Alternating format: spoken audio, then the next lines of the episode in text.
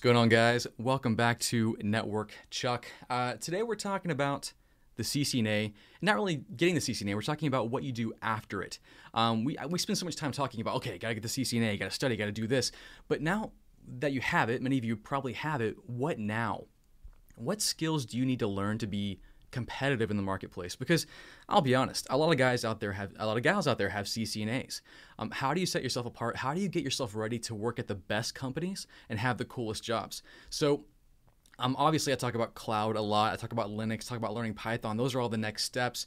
Um, but I want to talk more real world today. And I've got a guy on the channel today. Um, he's known throughout the Reddit sphere and my Discord channel and everywhere else as the packet thrower. Um, his name is Don, uh, but he does all this amazing stuff every single day. He's a senior consultant at a company, and I'm probably not doing justice to his title because he does a lot of stuff, but he does some amazing stuff every single day. He tells me every every day, he's like, I'm doing this, I'm doing this. So he's going to walk us through uh, the path we can take after CCNA to kind of get to where he's at. Now, it might take a few years to get to his level, but how can we start to learn Linux, Python, and all that stuff in, in the cloud and start to apply that to a job? So, Don, how you doing, man? Can you hear me this time? I hope everyone can hear you. Um, if you're in the chat, you let me know right now if you can hear Don. oh my goodness. We practiced last week. It didn't quite work out. um, so, anyways, as I'm checking on the chat, go ahead and let us know. Um, first of all, real quick, tell us what you do for a living right now, what's your title, and what's kind of stuff you do on a day to day. Uh, sure. So I am what's called a principal consultant for a large Cisco partner, and basically what that is is I um, design uh, and implement uh, complex solutions for client requirements. And uh, basically, a client will say, "Hey, I need to upgrade my phones," or "Hey, we need to get to the cloud," and then I would help uh, figure out how to do that, and then I would either do it myself, depending on the project, or I would work with a team to get the projects done. And what I love about what you do is it's not just like, oh, I'm an Azure guy, oh, I'm an AWS guy. Like you touch everything. It's whatever whatever client you deal with. You just have to learn what they they have, and you have to work with it, which I think is amazing. Um, so, real quick, that's the reason I brought you on because obviously you, God, you do so many things. For a guy that has a CCNA, maybe a few years of experience, what would you recommend should be the next steps to kind of get to that role of dipping your toe into the cloud and becoming more DevOpsy, um, and maybe even explain what DevOps is because I know DevOps is kind of one of those terms. It's such a, a buzzword. People are like, um, I don't know what that is. So maybe start with what DevOps is and kind of go into how can we become like you. Sure. Well, alcoholism helps. what are we drinking tonight? Uh, I got a bourbon right now, and then just in case I run out, I have a Scotch on hand. If I uh, you ask me the tough questions. well, I've got coffee, so I'll I'll be over here getting really jittery and excited, and you'll just be more relaxed. I think we'll balance each other out. Perfect. So um, actually, um, I've been helping Todd Lammle write his uh, CCNA book for um, the upcoming exam, and actually, it uh, uh, takes a lot of the new topics that are interesting, like uh, such as automation, and it touches on things such as what DevOps is and uh, what uh, configuration managers is, and uh, why you would automate uh, things with SDN and other solutions. So even if you're a CCNA today, I would recommend um, picking up Todd Lammle's book at least to see how those systems start to fit together. Uh, it's always good to um, just continuously evaluate where you are in your skill set there. Like, uh, don't get to the point where you think, okay, I'm a CCNA, I'm done. Like, uh, if there's an update coming around the corner, it's always a good idea to uh, check and see what's going on. Uh, and uh, if you're up to the new exam topics, because what's going to happen is you might be a CCNA, but if the employer in the interview starts asking you about say, what is DNA Center and you never heard of it, then you effectively don't have a CCNA in the employer's eyes. Know, that's that's a cool topic. I want I want to jump in real quick. You made me think of it, and I'm going to ask you about it because um, you're you are helping Todd Lammle write the CCNA book, and you're writing the new topics, aren't you? Yes. So what are Um, would you say the new topics on the CCNA are accurately preparing the new CCNAs for the types of roles you're kind of working through and the, the, the new roles you see in your company? Do you think it's accurately pre- preparing us for that? Uh, yep. So uh, I've been Cisco certified for a long time now. Uh, not that I'm an old man or anything, but I've been networking for quite a while. And uh, Cisco kind of goes back and forth on this kind of exam. Uh, back in the day, you used to have a common CCNA, and then if you wanted to do like the voice track or whatnot, you would uh, do your common CCNA, and then you would do your voice exams. But uh, then uh, the voice people got mad, and uh, because why do they have to learn OSPF or whatnot if they want to make a phone call? So uh, uh, Cisco said, okay, fine, uh, we'll make a CCNA voice collaboration or a voice and collaboration track, and you can do that. And I kind of went from there. And then Cisco's kind of going back and saying, okay, well, we don't need a RNS exam necessarily. What we want is a common exam that gives you the network fundamentals you need to be a real decent junior. So what they did is they uh, cut out a lot of the um, extra route and switch stuff there. So there's just OSPF routing, for example. Um, and uh, your routing and switching basics. Which I don't know how and I feel about that. I, I, think I don't know because yeah, GRP will be in the CCNP enterprise, but man, why did they why did they take it away? You think it's just because you think they're going to eventually move to OSPF all the way? Uh, I don't think that. Uh, I think the logic was that uh, they said, "Hey, look, uh, this is a common exam. We're covering OSPF a lot deeper than we did in the previous exam, so uh, let's just cover that, and then." If you're so uh, smart enough to consider yourself a CCP candidate, then you can figure out EIGRP. That's uh, frankly Cisco's attitude for a lot of the um, non-RNS tracks is it's um, like uh, a lot of people when they write the CCNA, they're spoiled because they can buy Odom's book or Lammle's book or uh, watch a network chuck video eventually and uh, pass. But uh, it's not the way uh, that way with say the service provider track or the data center track. Like some of them don't even have books that you can read. You just have to buy a book on Nexus, for example, and a book on UCS and figure it out from there. Like, uh, so Cisco's always been kind of a figure it out on your own if you want to be a certified professional. So I don't think they're really uh, walking away from the HRP. Um, they did try opening it up. Um, a few years ago, uh, but um, other vendors like Juniper or whatnot didn't really um, want to. Uh, That's it. the last thing they would do, right? To try and make more interoperability with Cisco stuff. Yeah. well, I always thought they were kind of being stupid, if I was being honest, because um, one of the complexities of uh, for say Juniper, if you wanted to get into a Cisco shop, is to go, oh, I'm running EIGRP, and then they have to say, okay, well, now you have to run OSPF as well, and then you got to do redistribution. And if you're a junior team, that scares you.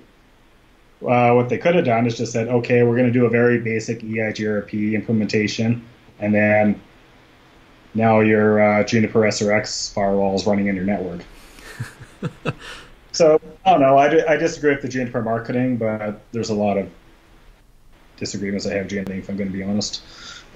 Okay, so new CCNA. Uh, but anyway, yeah. uh, Cisco.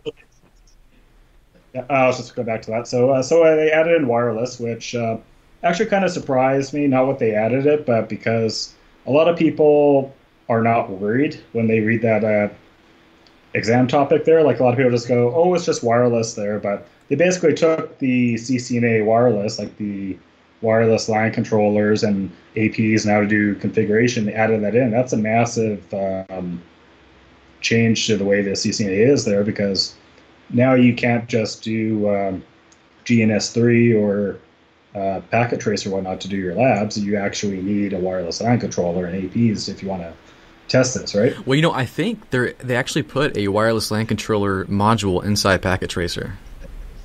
I did play with it once. Uh, frankly, it's kind of terrible. no, no, no, no, no. Not, Don't hold back. it's um, I remember thinking this is god awful when I looked at it. Um, I'm not a huge fan of Packet Tracer. Uh, I'm not going to be defending it, but uh, yeah, it's um, it's definitely room for improvement there. And even if you're uh, moving away from packet tracer, which you really should be as you're getting more senior, uh, it's the fact that you need more of a physical lab if you want to test this out and more network components. Like now, your switch needs to be a PoE switch if you want your access point to uh, boot up, unless you're going to buy like a power injector or something like that, right? So uh, yeah, that's uh, that kind of surprised me how nonchalant people are when I talk to people about the new CCNA. They're like, "Oh yeah, they had a wireless, uh, so it's easier, right?" It's like, no, no, no, I wouldn't say that. I did the whole CCNP wireless thing. There's a lot to uh, wireless uh, that people may not realize. But uh, then they also added automation. Uh, so mm-hmm. the, the big buzzword, right? Woo! big buzzword, and it's actually kind of eye opening working with. Um, Todd there because a lot of people think that when you're writing a book for Cisco, they take you into a room and say, "Okay, Don, we want you to cover this topic. Here's how we want you to cover it." Um, yada yada yada. No, they don't do that. They just say, "Hey, you know those exam topics that are online there? Write that." so, and they couldn't be more ambiguous, right? It's like just learn network automation. Okay.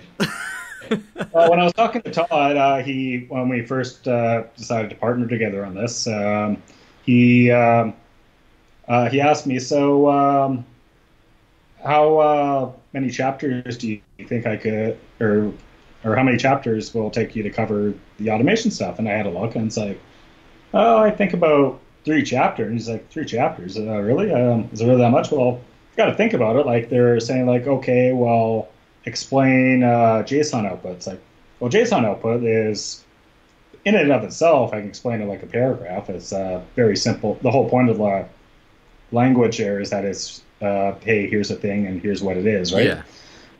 But you uh, have to take a step back, like, okay, well, I can't just say here's JSON there, or people's going to be confused and they're going to forget about what time exam is. You have to say, okay, well, I have to explain what Python is. I got to talk about um, this and that, and they want um, the CCNA added like Ansible, for example, which is a configuration manager. It's a DevOps tool that does uh, infrastructure as code, and uh, it's like okay, that's great, but uh, you know, Py, uh, Ansible is written in Python again, so they need to have some Python knowledge there, and it uses YAML, which is a markup language for how the Linux files are done.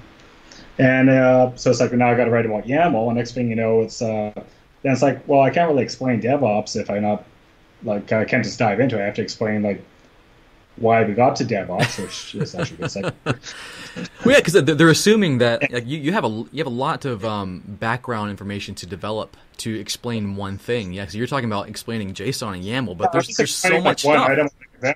Yeah, like uh, so, like in the chapter, like um, I talked about like work silos, and uh, is basically where DevOps came from, where um, in a large company, like uh, you have um, typically a network team, you have a systems team, and you have a database team and a security team, and they all touch uh, only work on their stuff. Um, so uh, basically, what happens there is if there's an issue, the network team would check the network ports, and then the system team would log onto the server and check their thing, and maybe the security team will log in and check the firewall in a worst case scenario. And uh, yeah, three different teams butting heads uh, just to fix an issue. And then when there's a developer release, when they say, hey, I need a new web server, well, now your network team needs to create VLANs on the switch. Maybe they need to make an SVI for the IP mm-hmm. address, add that into OSPF. Uh, the security team, if they were doing the firewall, they need to make the NATs and the access rules to uh, make sure that server can get online. Then they also have to validate that server. Um, the server team actually has to install the operating system and uh, so what you're describing is like a, a, scenario where you would need DevOps because there's so much, so many operational things that are so tedious. This is where DevOps yeah. come in and solve the problem. Well, I'm just explaining like one request, like how you get a new web server, right? Yeah. Now imagine this is like an everyday task there, or mm-hmm. there's uh, like uh, ten applications a day uh, because your company has several applications, and uh, you can see where if you don't use DevOps, you're um, your network teams are and everyone else is angry because they're constantly like staying up all day doing change controls and whatnot. yeah, I've been there. I mean, I've been at like this stuff is fairly new, and there's a lot of companies you're still operating without automation in place. So it's like I've been in that situation where I've been so stressed out. Uh, we've been like a one two man team, and we have all these things coming down the pipe, and we have to do all that stuff. So I I, I love that they did add this to the CCNA because I could see you learning all the CCNA stuff and being like, okay, but what's this automation stuff? I don't even know. Like, I just learned what the stuff was. Why do you need to automate this? So I love that we get a chance to explain what this DevOps thing is, what automation is, and it's like, okay, you, you need it for this reason, and here's what it is. I mean, honestly, I'm really curious to see what like Odom does because, uh, frankly, I'm guessing at the material for uh, what Cisco wants there. It's certainly possible. Odom says, "Oh yeah, here's a paragraph and it's done." But I know he put it in a separate book, so there's probably more to it than that. But uh, I know we're all just waiting for that, that second edition, aren't we? right? um, so, uh, I mean, I personally, when I was more of a junior thing, I used to get kind of annoyed because, like, I would read um, like the CCNA books at the time, and uh, it'd be like, "Oh yeah, here's this really cool, life-changing new feature that I'm just introducing you to, and I'm not going to show you anything about it." So. Uh, uh, we'll talk about that later. Never, I don't know. But uh, anyway, here's uh, the next topic, and it's like, oh, wait a minute, like So uh, I do like to um, like uh, like in my book I did an actual like Ansible playbook example like to show you how you would actually configure like a network. Oh, perfect. Because I, I know like the the exam topics are more like describe and know how it works, but you don't actually have to configure anything. You don't have to know how to configure it, which I think is I, I, I get it. But it's frustrating is for someone who's going to be teaching it. Like you want to show them how to do it. I hate just stopping at. Here's Ansible. Like right? Like when it's like SDN, for example, it's like, oh yeah, so everything up until this book is how networking works, and uh, by the way, it's completely different now. Uh, but uh, worry about it later. so, um, just to get back on track real quick. So, as far as like what we do after CCNA, um, you're recommending that people jump into the new CCNA, at least the the new exam topics, to see okay, what is what is the industry kind of moving us towards? What does networking look yeah, like in the in the form of DevOps? And then where do we? It's always good to know, uh, like, just a refresher, whether it's you have a Safari subscription, and you just skim the book, or you watch like a CBT Nugget, or however you want to do it. Just make sure you're aware of the talking points, because if you're working, you might need to do it because you're interviewing someone, and or your boss wants to know, or uh, you just don't want to get uh, surprised there when they say, "Hey, uh, we're bringing in the DNA center," and you go, "Oh, what's that?" It's like, "Oh, well, you know, the new CCNA we hired knows all about it." It's like you don't want to uh, stand in the way of progress there. You want to try and stay ahead, and that's kind of how you get to more senior things. Or like uh, there's a time there where you made a good living just plugging in a server in a, mm-hmm. a server rack and it's uh, popping in a Windows DVD uh, and uh, installing server 2008 and then uh, walking away and then some other guy did the rest of the task but nowadays there uh, you may be uh, installing one of those racks a year, and it's probably not a special team. And uh, then right. it's all just a virtual machine that's running. So that guy who wasn't learning how SCCM worked or uh, whatever deployment manager at the time or virtual machines uh, like VMware was being done, then uh, he's probably working at Starbucks right now because he didn't want to you know, at the time. So you have to try and, and not Starbucks corporate, the Starbucks uh, storefront. yeah, because yeah. I would love to work at Starbucks corporate. yeah, yeah, yeah. Uh, I mean, it's a harsh example, but you got to um, continuously evaluate where you are and where you want to be, and uh, you know, uh, always be labbing is something that is a good mentality to have. Like, uh, yeah, I love that. Yeah, that's that's the name of the game now. You you have to always keep learning, especially like developers and programmers have known this for a long time, um, and it seems to be really shaking up our industry to act to because we're we're putting our infrastructure into more of a code mentality, and like, oh, we have to learn this new stuff. We have to, and it's always changing. Um, so I think for a lot of old people who have been in the industry for a long time, it's going to be a big upset. I think the the new people coming into the industry are going to have an advantage because that's going to be all they know. Um, and we're and we're just we're just telling them keep learning, keep learning, don't stop, don't stop. So we are interesting. Uh, we are going to hit an interesting roadblock soon, um, which I've been discussing with some other more senior people. Is that um, we're uh, the juniors are going to know that eventually, but what's going to happen now is they're going to be using tools like uh, DNA Center for managing the network. And DNA Center for an, is an SDN solution that abstracts a lot of the complexities. And that's Cisco's uh, offering, right? So it's Cisco's all-in-one solution for their network automation. Yeah. so, like for example, its premier app is something called Software Defined Access, and essentially what it is is it brings to you what's called intent-based networking, and the idea is uh, if you want to say marketing cannot talk to sales, no, there's my hammer. uh, marketing can't talk to sales.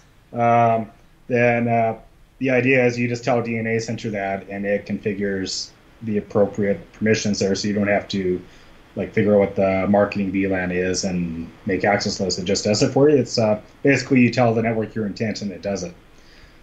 So that's cool, but if you peel back the layer of what that is, that is uh, VXLAN for um, uh, layer 2 VPNs, that is BGP, that is multicast, that is TrustSec, which is a Cisco ISE security uh, solution.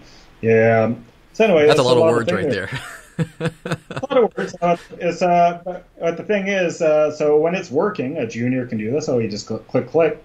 But when that's not working and you got to troubleshoot, you're instantly in not just CC, uh, CCIE territory. You're uh, currently you're like uh, doing um, CCIE uh, route and switch for the BGP stuff. You're doing CCIE security for the um, TrustSec stuff, and you're doing uh, CCIE data center for the VXLAN. So uh, wow. your juniors are going to be um, like uh, you can hire a junior and they can have an easier path to entry because they don't need to learn all this crazy network stuff. But your intermediates and your seniors are going to have a lot more work to um, prove their thing there because if you're looking at the actual independent or independent uh, components of that, that's a lot of complexity that we're just kind of glossing over. So we're we're pretty far away from like just a company thinking, oh, I can go buy a DNA center and I can hire this guy I'm paying ten bucks an hour just to sit there and click stuff.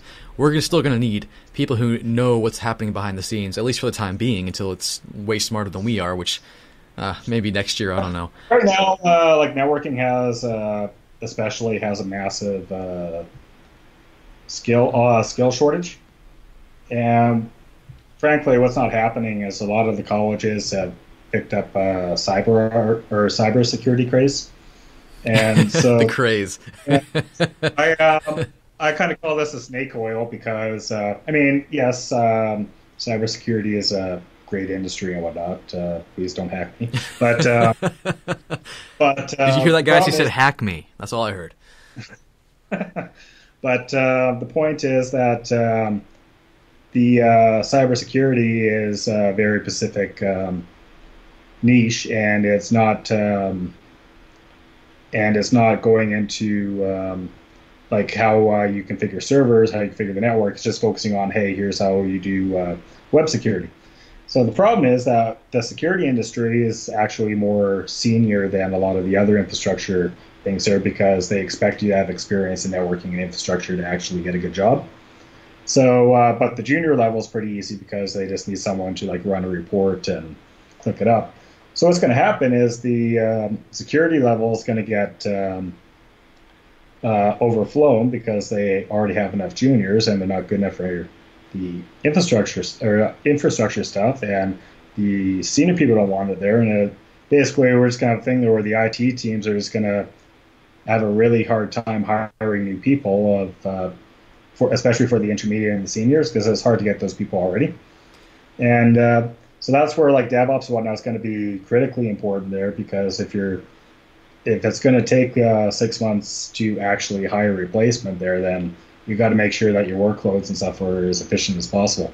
Yeah, so that that's that, that bleeds into the next point where um, like Cisco's telling us in the CCNA, okay, here's how we approach network automation. Um, here's kind of a DevOpsy mindset. But then what it doesn't cover is the cloud and how we're extending our networks and sometimes even replacing our on-prem networks with cloud infrastructure. Um, how do you, what skill set do you see that we need to start moving that direction? And do you think that it would be advantageous for someone to start jumping on that right now? So, the best way to think of the cloud is someone else's data center. Uh, so, um, the uh, if you actually break apart your cloud duties, you have a lot of networking. Like your CCNA, CCNP, CCIE skills do not go away when you use Amazon or Google Cloud or Azure. Like uh, just the other day, I did a large uh, Azure ExpressRoute project there with BGP and uh, connecting that to internal infrastructure. And there's a lot of routing and stuff in place to make that happen. And, you, and you're so, uh, just just so people know, you're an Azure expert, and that's not just saying like, oh, he knows a lot. No, like you literally have the Azure expert certification, like the, the top top top one, right? Uh, yeah, uh, remind me in a bit. I'll tell you. It's actually a funny story. uh, but um, so anyway, the point is, uh, you do need to have really strong uh, networking. But uh, the cloud is not just networking. You also need, um, well, before I leave the networking point, you also have virtual routers in the cloud. Like you can still have a Cisco router or a Cisco firewall be your um, do your routing inside the cloud. Like you don't just uh, throw that skill set away. Uh, but beyond that, you also need your Windows and your Linux skills. Uh, you need to actually be able to like make the virtual machines that run in the cloud, and you need to um, know how to run the various tools. So uh, I would recommend working on, um, like, uh, if not even just doing the certifications, just getting the knowledge of uh, learning um, infrastructure skills. So like, try and work towards MCSA kind of knowledge, so you understand how PowerShell works and how Active Directory and Windows servers and such work. Uh, then uh, likewise, uh, start working towards um, doing your working towards your Linux skills, uh, whether it's Linux Plus or you want to go straight to Red Hat or whatnot. But what would you um, recommend? Linux Plus or Red Hat? Yeah, yeah. I'm going to make you say it because I, I, know CompTIA doesn't have a great name amongst people who've been in the industry for a bit. Um, what's your opinion on that? Well, if I was going to be nice, um, someone has to be at the bottom of the industry. There's no harm in being at the bottom. And the bottom is named CompTIA. uh, and it's perfectly fine because CompTIA stated goal is, I'll get into it here. So uh, CompTIA, or CompTIA, their stated goal is that they want you to basically get your first job in IT, which is usually help desk or call center, that kind of thing.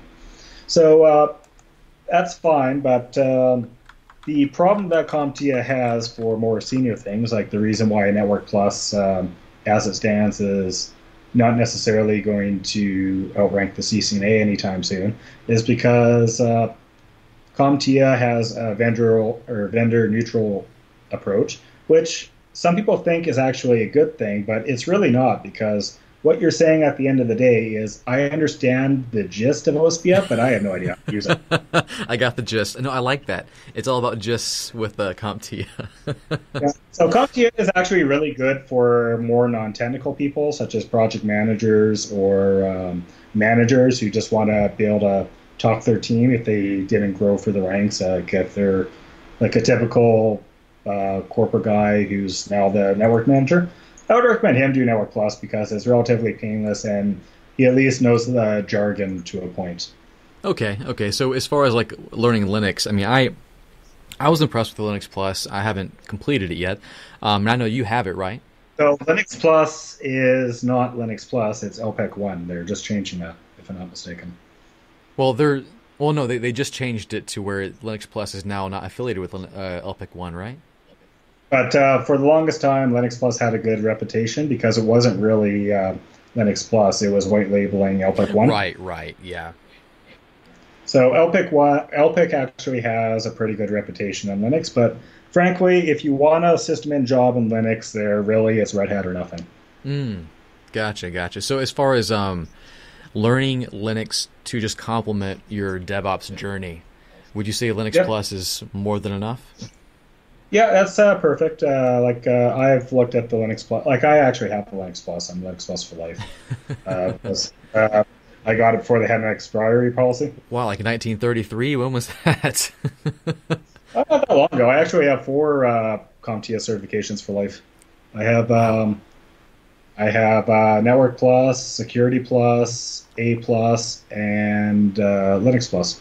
Oh wow! Okay, all right. Have you taken the new and Linux no, Plus? I got them after my CCNA because uh, I was young and naive, and people convinced me that CompTIA was the future. Oh, so you got CompTIA certs after CCNA? Yeah. How, how'd that do for you? There's a reason I'm bitter. That's funny.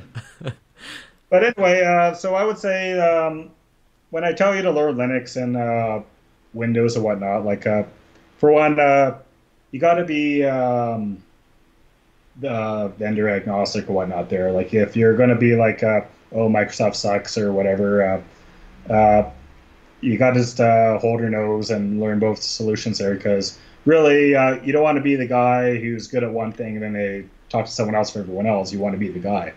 So that means that you know spend the time, learn how to make a domain controller, learn how to use some PowerShell. It's really not that bad, I promise. and then uh, do the same thing with Linux. Uh, now do this as a secondary task. Like uh, the main thing is if you want to be a network guy, the most important thing is your network fundamentals because mm, good, I like that because uh, I tell I say this a lot uh, online on Reddit and Discord and whatnot, but uh, uh, knowing how to automate things is great. But if you don't understand what you're automating, it's useless. Because uh, I mean, I can write, I can show you how to write a Python script that will configure BGP on a router, and we'd probably do it in like 30 lines or so, and probably take us 10 minutes, no effort at all. But if you don't actually know what you're pushing to, say, 30 routers to configure that BGP, then that's where you get into resume generating territory because uh, uh, Python is not going to help you understand how a neighbor relationship works or what happens when you redistribute this into that, right? Like, uh, you still need to understand the logic of what you're doing, and that's why I say always focus on your network stuff, or if you want to be a systems person, focus on your system stuff. But uh, at the end of the day, uh, when I'm interviewing you, uh, it's great that you know how to do a print statement in Python, but I'm probably going to be asking you um, what a VLAN is. Not what I would ask you that kind of question. Well, th- so but, I, I, think I, I, want to interject one thing here. I think this would be kind of fun, and I'm, if I don't say it now, I'll forget it. Um, so if you were to interview someone to hire them as like a network position, but they'll be doing what kind of you do, um, cloud stuff. They'll be like maybe you're junior or something. Um, what are some skills they would need to know, and what are some questions you might ask them? Well, the first thing you got to remember is that um, uh, the first thing to remember is that um, I know as a job-seeking person, like finding a job seems like impossible, and uh, like everyone's out to get you, but it's really not that way. Like it's uh, the first thing to keep in mind is that uh, it's kind of like with online dating. There, there's a lot of fish in the sea right? So uh, when you put your resume out there and you send like, "Oh, this is the perfect thing. We're we're meant to be together. Uh, I'm pick, uh, planning out my wedding." Yeah, you're already in love. That's great. Yeah. but, that uh, but that pretty girl might already have like a thousand uh, other uh, winky faces sent to her, right? So. Um, and it's the same thing with job postings. So the first thing to keep in mind, and skip saying this there before I forget, is that it can literally be a lottery sometimes. Um, they where if I put a job posting out, there's usually at least 100 people applying. Sometimes they're better than you, sometimes they're less than you, and sometimes just uh, where they end up ranking there. Uh, Goodness. So, uh, what's the first thing you do to kind of um, um, separate the good from the bad? Well, when you're picking the resume, and we'll get to the interview questions in a sec, but uh, I feel like people don't really talk about this side of the thing all that often, is that um, they um, the HR software, uh, people think that HR is like this uh, big uh, mystical uh, hurdle that they have to jump over, and if they can just trick the HR team, uh, then uh, the IT team will love them. But in reality, HR does a lot less for candidate selection than you think. usually, it's the IT team who picks the resume, and then the HR software will um, sort the resumes based on keyword matches. So, for example, if I have a keyword for CCNA and, like, say, Cisco, then it might give you a ranking of, say, 70%. So, what I would recommend uh, is if you uh, work in a network job and you say, um, hey, I worked on some Cisco routers and move on because you want to have a short resume, don't do that. Say, hey, I worked on a 3900 router, a Cisco, or a Cisco 4000 router, a Cisco 800. Like, uh, you want Cisco in there as much as you can get away without being obnoxious, right? So you want to pound that. It sounds like you're anyway, making a YouTube video. You're putting all the keywords in there. That's what I, I do the same thing. yeah, you know, uh, you could call it clickbait for a resume. so anyway, so anyway, once you get that, uh, like, uh, um, sometimes it's like uh, it depends on what I'm hiring for. If I'm hiring for a senior, I look a lot deeper. If it's a junior, then frankly, the junior resume is uh, to be a bit funny is a blank piece of paper in my eyes. It's like, do they have a CCNA? Yes or no? And uh, uh, pick uh, a few names that uh, I won't get tired um, screaming a few times a day. Like, uh, but uh, so, but co- college, yay, nay. Uh, college is not a huge deal. Um, so uh, it's it gets complicated. Like uh, there's no monolithic company standard, right? So I mean, you can always get the company that says you must go to Harvard if, to work here. But generally speaking, you probably don't want to work for those companies anyway. um, generally speaking, um, college is the last thing I look at if I even look at it because the quality of graduates is so abysmal and so um, uh, scattershot that uh, it's really do they have a CCN or not is the main divider for uh, a junior because uh, if you look on Reddit, especially on networking, you see like every year there's people like freaking out like, help, I'm graduating and I know nothing and uh, I can't even pass the CCNA right now. It's like, yeah, that's why. like, uh, I'm not putting a lot of stock into your uh, degree. I'm sorry. That's, uh, that's awesome to hear that from someone who hires people on the regular. That's incredible to hear. Yep. So um, it's um, yeah, so it's not a huge deal. I mean, um, if you can do call, like if you're in college, don't drop out now on my word, finish it. I mean, like uh, you're in it. But uh, if you're thinking about it, um, I would actually recommend that college is better when you're a senior because as you want to transition into management, that's where an MBA becomes useful. So I, I always tell uh, people like that if you if you absolutely need a degree, um, wait until you get that first job and wait until you find a company that will pay for your degree. Yeah, exactly. By the time the company is interested in you getting management, you have a decent shot of the company paying for um, your MBA uh, because they want to invest in you, and then the expectation is you stay with them for longer. Oh yeah, because so, it's so hard to find people who who are skilled but also have a good culture fit with with their company. That's so hard to find. Yeah. So don't uh, sign up for his MBA right now, but in ten years' time, when you're uh, like uh, on a seniorish level and you're kind of approaching the ceiling, then maybe that's the time to start talking to management like, hey, uh, what are my options for MBA? And they might say nothing, and you say, okay, fine, I'll do it on my own. Or you might say, hey, we can work this out as some kind of deal uh, between us. But anyway, I have one thing, or basically for interviews, um, I'm not a huge rapid fire kind of guy uh, unless I start distrusting your resume. Typically speaking, I um, I trust your resume until I find reasons not to, and then I start drilling down. So the first thing to remember is that everything on your resume it, you must be able to defend. So uh, what I mean by that is my favorite thing in resumes is when a candidate says uh, they know MPLS, and uh, the reason they write MPLS is because they have a router. Um, like they worked at a place and they had an MPLS link somewhere. And, and, and, and it's, it's, like, like vendor provided, right? Like all I do is just have that imp- private. yeah, uh, they don't like uh, if they didn't, someone didn't tell them it was MPLS, they would never know. Exactly. It, right? Yeah. and, so I mean, if I see that, I'll usually ask them like, "So, what's a PE router?" And like, which is the where the ISP connects the MPLS link for the listeners. But um, anyway, so I'll poke the resume a bit. Um, I, I kind of feel sorry for some people who I interviewed because I worked for or worked with a vast array of things, like a honestly a shocking amount of things. If you're, I'm going to chew my own horn here. So oh, no, no, uh, he's he's not people... kidding, guys. I mean, like seriously, you every technology I mention, I talk with him about. He's like, oh yeah, I just did that yesterday. I'm like, are you kidding me? And then you'll mention things I don't even know what they are. I'll have to Google it. I'm like, wow, that is pretty cool. So you, you touch everything. Yeah. It's it's absurd, and I'm jealous. But anyways, continue.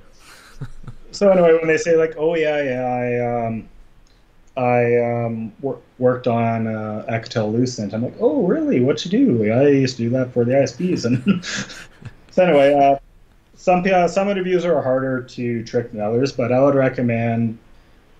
Uh, just remember, most interviewers are probably not stupid, or at least don't assume they are.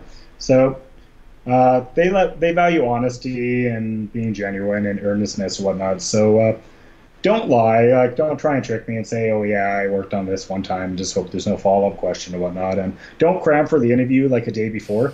Like uh, a lot of people are tempted to be like, uh, "Hey, uh, Don, um, I'm uh, brushing. Uh, I have an interview tomorrow." I'm like, "Okay, cool." It's like, "Yeah, so I'm uh, setting up uh, MPLS sham links on OSPF." It's like, you're just a CCNA. Like, what are you doing? no. Like, uh, so I, I, have I have a quick question, and I, am going to ask you random questions that pop into my head so I don't forget them. Um, what's your opinion on people putting like, uh, I did I, I messed with 3750 or whatnot in my lab, not in real life? What do you What do you think when you see that on their resume? Uh, first of all, don't put it on your resume. Um, you can mention it in your cover letter if you have a cover letter. Okay. You should probably have a cover letter. Um, and um, or mention in the interview. Here's why: because um, it's great that you have uh, your own Active Directory domain at home, and it's great that you run VMware at home. And but I have no idea what the health for that is. I have no idea if it's the most horrific Active Directory sites and services I've ever seen in my life. I have no idea if you have 50 uh, OUs embedded uh, into each other, which is a bad thing, by the way. And um, or uh, and I have no idea if you just went on Discord and said, uh, "Hey, um, Network Chuck uh, gang, um, how do I set up Active Directory?" And then uh, you end up having a and said, "Oh yeah, you just type this command." And you're like, "Oh, thanks, Donald," and that's how you have an Active Directory lab. So I have no way of um, assessing the quality of it. I can ask you, but I might ask you bits and pieces, more just out of interest to see what you do. Like, uh, we do like to hear that you are labbing and stuff in interviews. Like, we like people who are eager and learning. Like, um, mm-hmm. especially, like, uh, frankly, it's good when you're a junior, but it's just frankly expected when you're intermediate and senior. Like, um, uh, I am always labbing something. Sometimes it's out of interest, and sometimes it's just because. Um, I need to know what I'm talking about the next week, and I want to be making sure I'm not uh, messing up there. Like today, for example, I played with a tool called uh, Data Center Network Manager from Cisco, which um,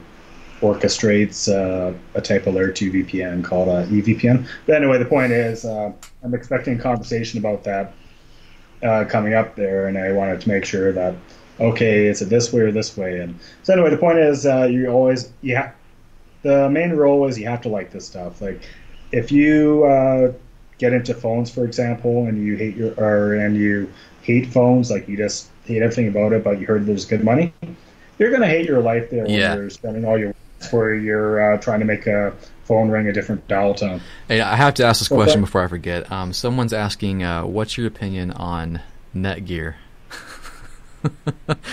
they they, they just want to hear you say it. well, you know, I said it before. There's no shame at being at the bottom. Someone's got to be at the bottom. no, here's at the bottom. Good. Okay, we got that out of the way.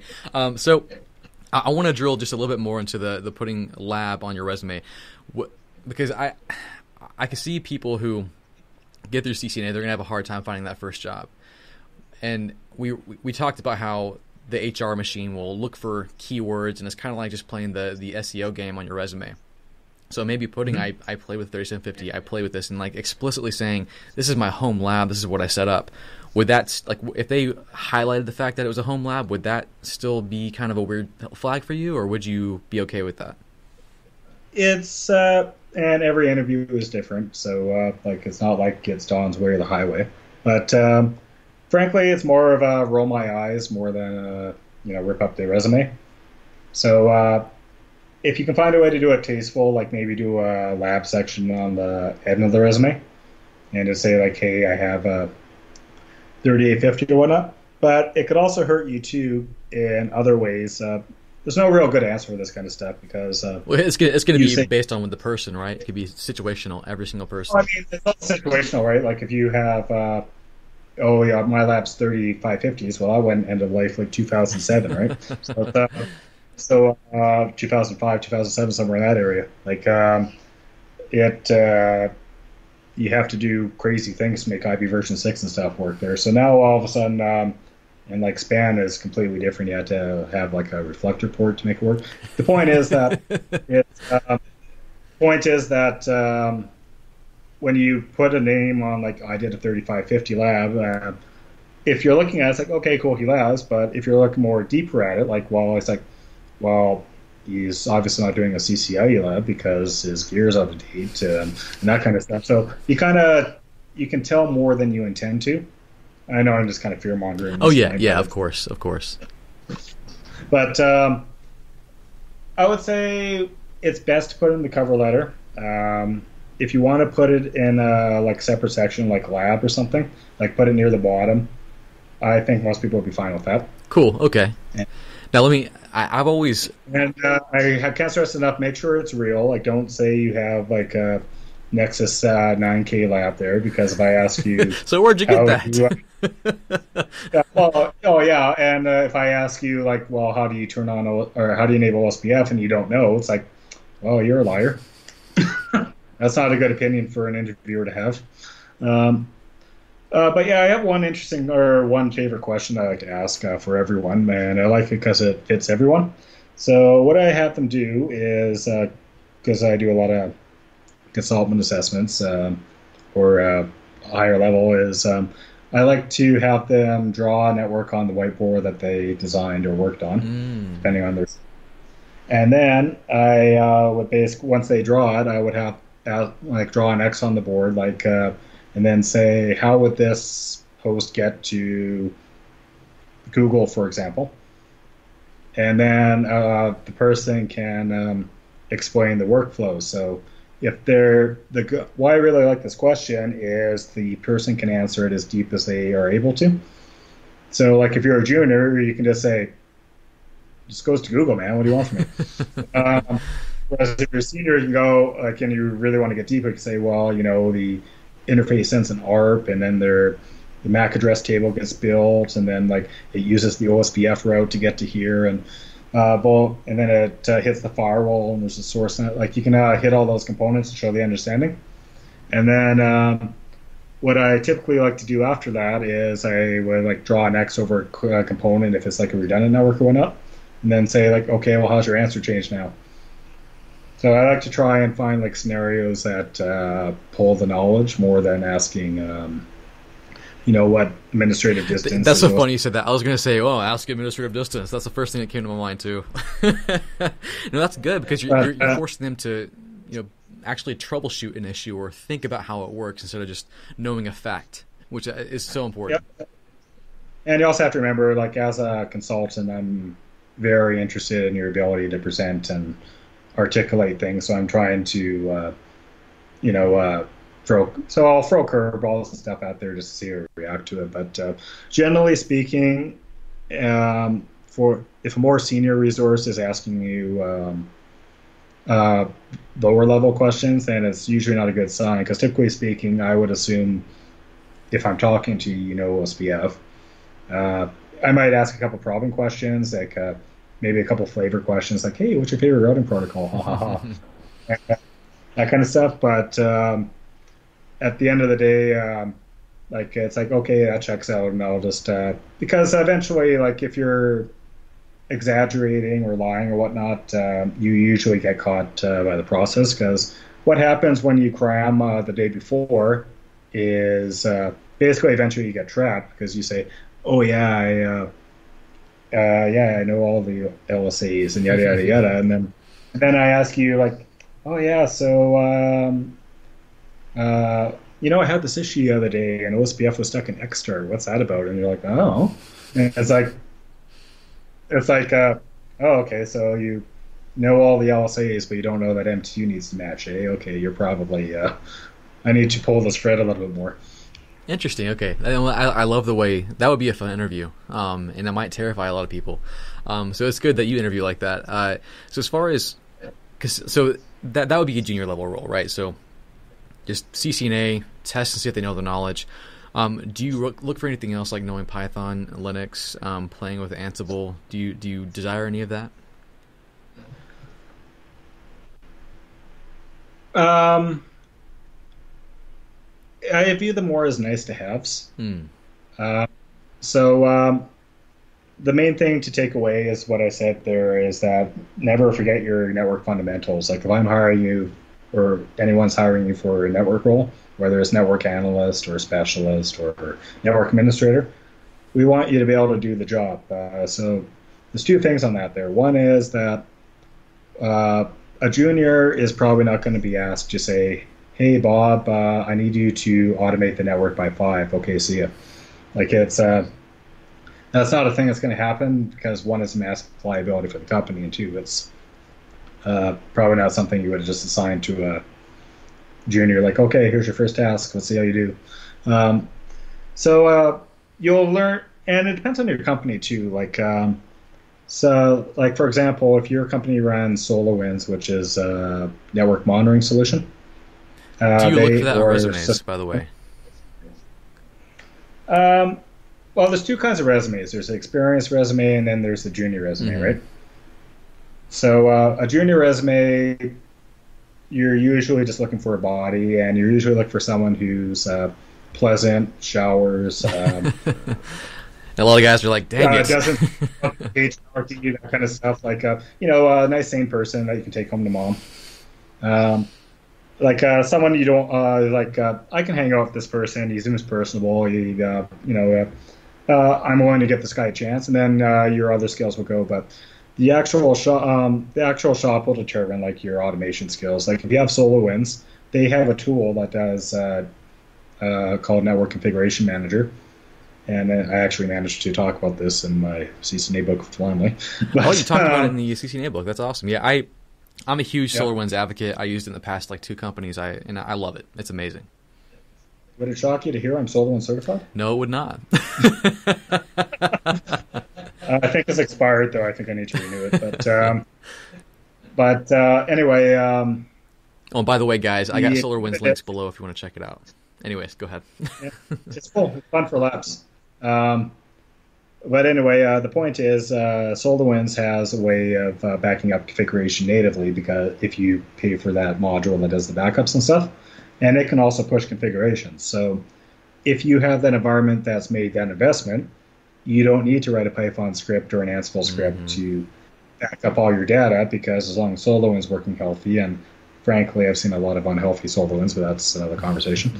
Um, but um, as long as that's running healthy, you don't need to do that because uh, SolarWinds has its own scripting language uh, that you can use to push templates and whatnot. And uh, you can do most of your configuration. And Cisco has, um, it used to be uh, Prime Infrastructure, which is technically still around, and that's going to be uh, eventually called uh, DNA Center. They're moving that function to it. But if uh, one of those solutions is in place, you ne- don't necessarily need to write a script that uh, does things there. But sometimes it's not in place, and you need to do it there. Like a real world example that I had is um, I did some work for a large company, and uh, basically what happened is they had a outsourced uh, managed service that they ended the contract with, and um, they uh, wanted me they had about a thousand devices, and uh, they wanted me to, um, uh, or they wanted me to basically map out the network so we can find the re-architecture. Oh wow, that's gonna be fun. that was fun. Uh, so, but uh, so um, I asked them like, okay, um, is my account added? And like, oh, it's gonna be a few days. I'm like, why is it gonna be a few days? And like oh they got a team of uh, 12 people in india like logging in all the devices to add your credentials. And no way. it's like a thousand devices right? individually and, sshing into these machines and adding your credentials locally? Oh my goodness. So then i was like uh, so wouldn't you know it they um, they i can't remember the exact issue um, i needed to verify something i the details are hazy. But uh, so anyway, uh, I was looking at it there, and the first thing I proposed is, okay, we're adding SolarWinds to this project, and I'm going to build this for you uh, as part of a uh, let's get this going because we need some. This is insanity. But uh, the other thing I did is I used Ansible, uh, which is a configuration manager, to pull all the devices because I needed. To, oh, that's what it was. I need to verify my access on all the devices mm. before the uh, contract ended because once the contract ended, they're basically they delete all their side, and if you don't have luck, uh, or if you can't log in, that sucks to be you, kind of thing, right? So, uh, so anyway, I wrote a Ansible script. Um, or a playbook is what it's called, and I had it log on all the devices there and just run like a show IP interface brief and uh, record the output, so I knew everything that was running.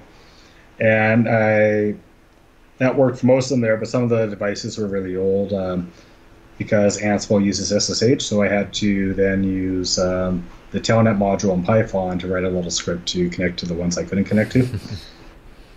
so anyway, that's a practical example of um, like using uh, scripting to solve a problem there, but uh, at the end of the day, I didn't say, okay, well, this is great. I'm going to just use Ansible backup configurations. We said, okay, well, they have money for SolarWinds. Just deploy SolarWinds and let's not think about this anymore. You know, and I love that you brought up SolarWinds because like SolarWinds has been doing network automation for a while now. Um, and I just thought it was so like, and you'd have to be a company that could afford it, right? Because it's definitely not cheap, especially if you if you want it redundant, because you're basically paying for two copies of SolarWinds. Um, but it, yeah, well, you have to remember uh, cost is relevant in, or um, is uh, relative in business. Like I know a lot of people they hear like you paid fifty thousand dollars for that switch. Are you crazy? I could buy a car for that. It's like, well, you could, but you know, if the switch goes down, your company's done. So what are you going to do? Oh yeah. Mm-hmm. So same. So same with SolarWinds. It's more how you justify the cost. Like it gets very pricey because uh, SolarWinds they charge by the element, which is every interface or item. Uh, so if you have a 48 port switch, you need 48 licenses if you want to monitor all your interfaces. I remember begging my company to get SolarWinds, and we I, we'd have to piecemeal it because you know there's they they give you the network uh, configuration manager, they give you um, the, just the network monitoring piece, and you have the system um, uh, monitoring piece, and you have SQL, then you have the app monitor, and like it's, it's all these individual pieces that are so much money. Um, we eventually got the entire thing, but it took a while. I always used to tell SolarWinds when I was more friendly with them um, three things uh, in concession. One, your um, syslog parser sucks, rebuild it. Two, your SNMP uh, trap parser sucks, rebuild it. And three, for the love of God, have an all access pass where we can just pay like uh, 10 grand a year or whatever and get all your oh, modules. Because oh. that would have been great. So, um, I think what was my original question? Oh yeah, if so, do you look for people who like who have skills in SolarWinds because it's kind of a skill in and of itself to know how to use it and especially set it up because it's setting it up is a whole task. Yeah. Yeah so basically, uh, going back to what I think I was going for was uh, was that um, for a junior, the thing to remember is like I know a lot of juniors are like, okay, well, I'm going to get uh, uh, CCNA, and then I'm going to get an MCSA, and then I'm going to get a Linux Plus, and uh, maybe I'm going to go CCNP right away. Don't do that, by the way. And um, uh, and I'm going to be uh, like this really impressive certified person. But um, for one, getting too many certifications is actually um, it has a negative effect on you uh, when you don't have experience to explain it, because um, uh, uh, just to unpack that a little bit is that like a CCNP, for example, says you have at least one year quality network, ex- um, one year of quality experience doing network administration stuff, right? So if you never actually touched a switch before, then you're going to be called uh, what's known as a paper cert, mm-hmm. which is cert in name only, and that's where you get torn apart in interviews or not even called because the junior positions will assume you're overqualified because well, why is the CCNP uh, going for this tech support job? He's obviously going to quit as soon as Comcast is hiring. Oh yeah, good and, point. And uh, the more senior people going like, I'm not going to hire a guy like, uh, like uh, when the hell did he get CCNP experience working at A&W? well, that's great um, because so let's say that if someone came, like a resume came across your desk, you had two resumes. One was CCNA and one was CCNP. Same, uh, like they just they're looking for an, a fresh job. You would pick the CCNA over the MP every time. Um, there is a factor, and that factor is curiosity. So um, you bring them both in. it becomes a. It comes down to the um, luck of the draw. So if um, I typically want to do, and most people they aim for about three to four interviews for a position. Like we don't want to do this all week kind of Ooh. thing, right? So, uh, especially if it's like a multi-interview kind of process. So uh, if uh, like almost every position that you put out is going to have at least 10 to um, 10 resumes and sometimes up to like a thousand remember one time i was hiring a software developer or hiring for a software developer at a company and uh, the uh, guy from uh, kuwait or whatever sent a thing saying uh, I know Microsoft, please ro- relocate. and like, thanks for trying, buddy, but I think I'm okay. Uh, uh, so anyway, um, if the pool is light, like uh, so, basically of that, let's say there's ten candidates. If let's say there's a CCIE and a CCNP and maybe a CCNA, and everyone else has nothing else, then if I want to do three interviews, um, I will probably just pick the certified people and skip the other ones. Uh, the exception is uh, diversity requirements. So um, basically, that's where HR actually steps in for um, most of the hiring hmm. process, mm-hmm. and they look for um, uh, diversity requirements. Uh, I'm not quite sure what you guys call it in the states, but I'll assume it's something similar. But uh, yeah, basically, the idea is that um, like uh, for a number of reasons we don't need to get into. Uh, they uh, like if a woman, for example, applies, there we are heavily encouraged to pick that woman for an interview because uh, it's good optics and uh, so on and yeah, so forth. Right? Yeah, to get, uh, you know to uplift the minority kind of thing. Um, that probably doesn't sound right, but you know what I mean. No, no, um, yeah, we, we we're all familiar with it. Yeah, so um, so anyway, that's the case there where uh, then it becomes well maybe that CCNA gets bumped or maybe we just do four interviews. It depends on the situation. Or maybe we just say like, okay, look, she's worked at Starbucks for five years and there's no CCNA on here. Like uh, this is probably a waste of time, and it depends on what HR says, right? Right. Uh, but anyway, um, I forgot what I was answering here. Kind of. Oh, if, if you had CCNA uh, versus like CCNP, the, for the junior level, right, uh, what's the red flag? What do you go with? So, so like uh, I can take step, uh, but basically it depends on the roster as well as going for. So if um, there's enough of a roster to say, um, like if there's enough to accommodate, like okay, well the CCNP is pro is the only one there. Like if there's a CCNP with a ton of experience, probably just bump them there. But if there's uh, room uh, to interviews, like yeah, I'll give the guy a shot. He, he might wow me. I've uh, lucked out on some of those interviews in my career where it's like they just randomly picked me because they had to uh, for uh, different reasons. But um, the point is that uh, I mean, it could take a step further. I mean, like uh, even if there's like a CCNA with like no experience, or a CCNA, CCIE with uh, no experience, like I would never pick that person for an interview aside from maybe curiosity because uh, uh, CCIE is practically useless if you don't have five, ten years of oh, experience because yeah. that's CCIE, right? And uh, to a CCNP, it's actually going to be fascinating how the market reacts with the new market because they're making the CCI or CCNP uh, less exams, but I estimate harder. So uh, because it's basically the new CCIE written, mm-hmm. so it's going to be interesting to see if that adjusts the market uh, requirements or not, but uh, probably not. Especially with the lack of specialization at the NA level, um, it's going to change things a bit. Yeah. Uh, so I think it's probably going to take a year for the market to fully decide what it's going to do. And um, eh, you never know. I mean, Cisco might say, "Hey guys, just kidding. Uh, now there's, uh, you know, uh, a step between CCNA and CCNP now, or something mm-hmm. like that." Yeah. You never. They have like uh, they're just waiting to see what the industry does because uh, Microsoft does these kind of shakeups there, but this is the first big ne- um, networking shakeup for certifications. Um, now, um, so obviously going to the professional level certification with no experience is kind of a red flag. Um, what if they go wide at the same level? If they get like Linux Plus, um, MCSA, yeah, that, all that stuff. That's, that's, the other thing. So the thing to keep in mind is everything on your resume needs to be defendable. And when you're certified, you are saying that you have expertise in these pro, um, these topics to this level.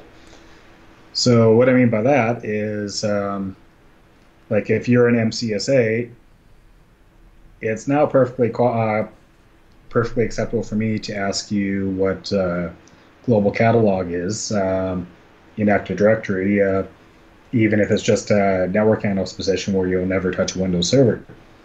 The reason why is because I'm trying to figure out if I can trust your resume and get a feel for your knowledge level and such. So even if you're um, so if you're going uh, lost my train entirely. So if you're uh, going for um, like a wide bunch of things to make yourself look good, that's great. But remember, uh, you got to be ready to defend it. Saying that my exam was a year ago, so I don't remember it anymore is not a good answer. I've heard that a lot of times. Mm. Like, uh, I've actually politely told people, or maybe not politely, uh, told people that they should take their CCNP off the resume after an interview because uh, oh wow, not to be a dick. Ouch. uh, maybe, maybe it's to be a dick. But, um, uh, the point is that if you can't defend the CCNP, uh, it's hurting you more than helping you because if you're a CCNA and let's say I ask you an OSPF question and you get it kind of wrong, like maybe you uh, forget like one of the, uh, you tell me like the wrong LSA or something like that, or you can't quite remember what ExStart is you know, it's fine. You're a CCNA. I'm not expecting a lot of either.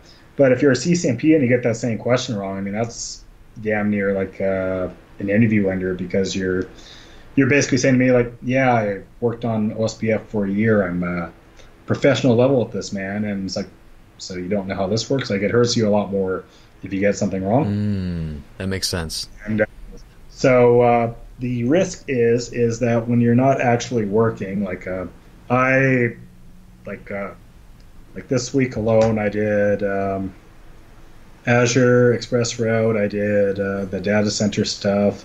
I did ACI. I did some firepower. I did some DevOps uh, scripting. Yeah.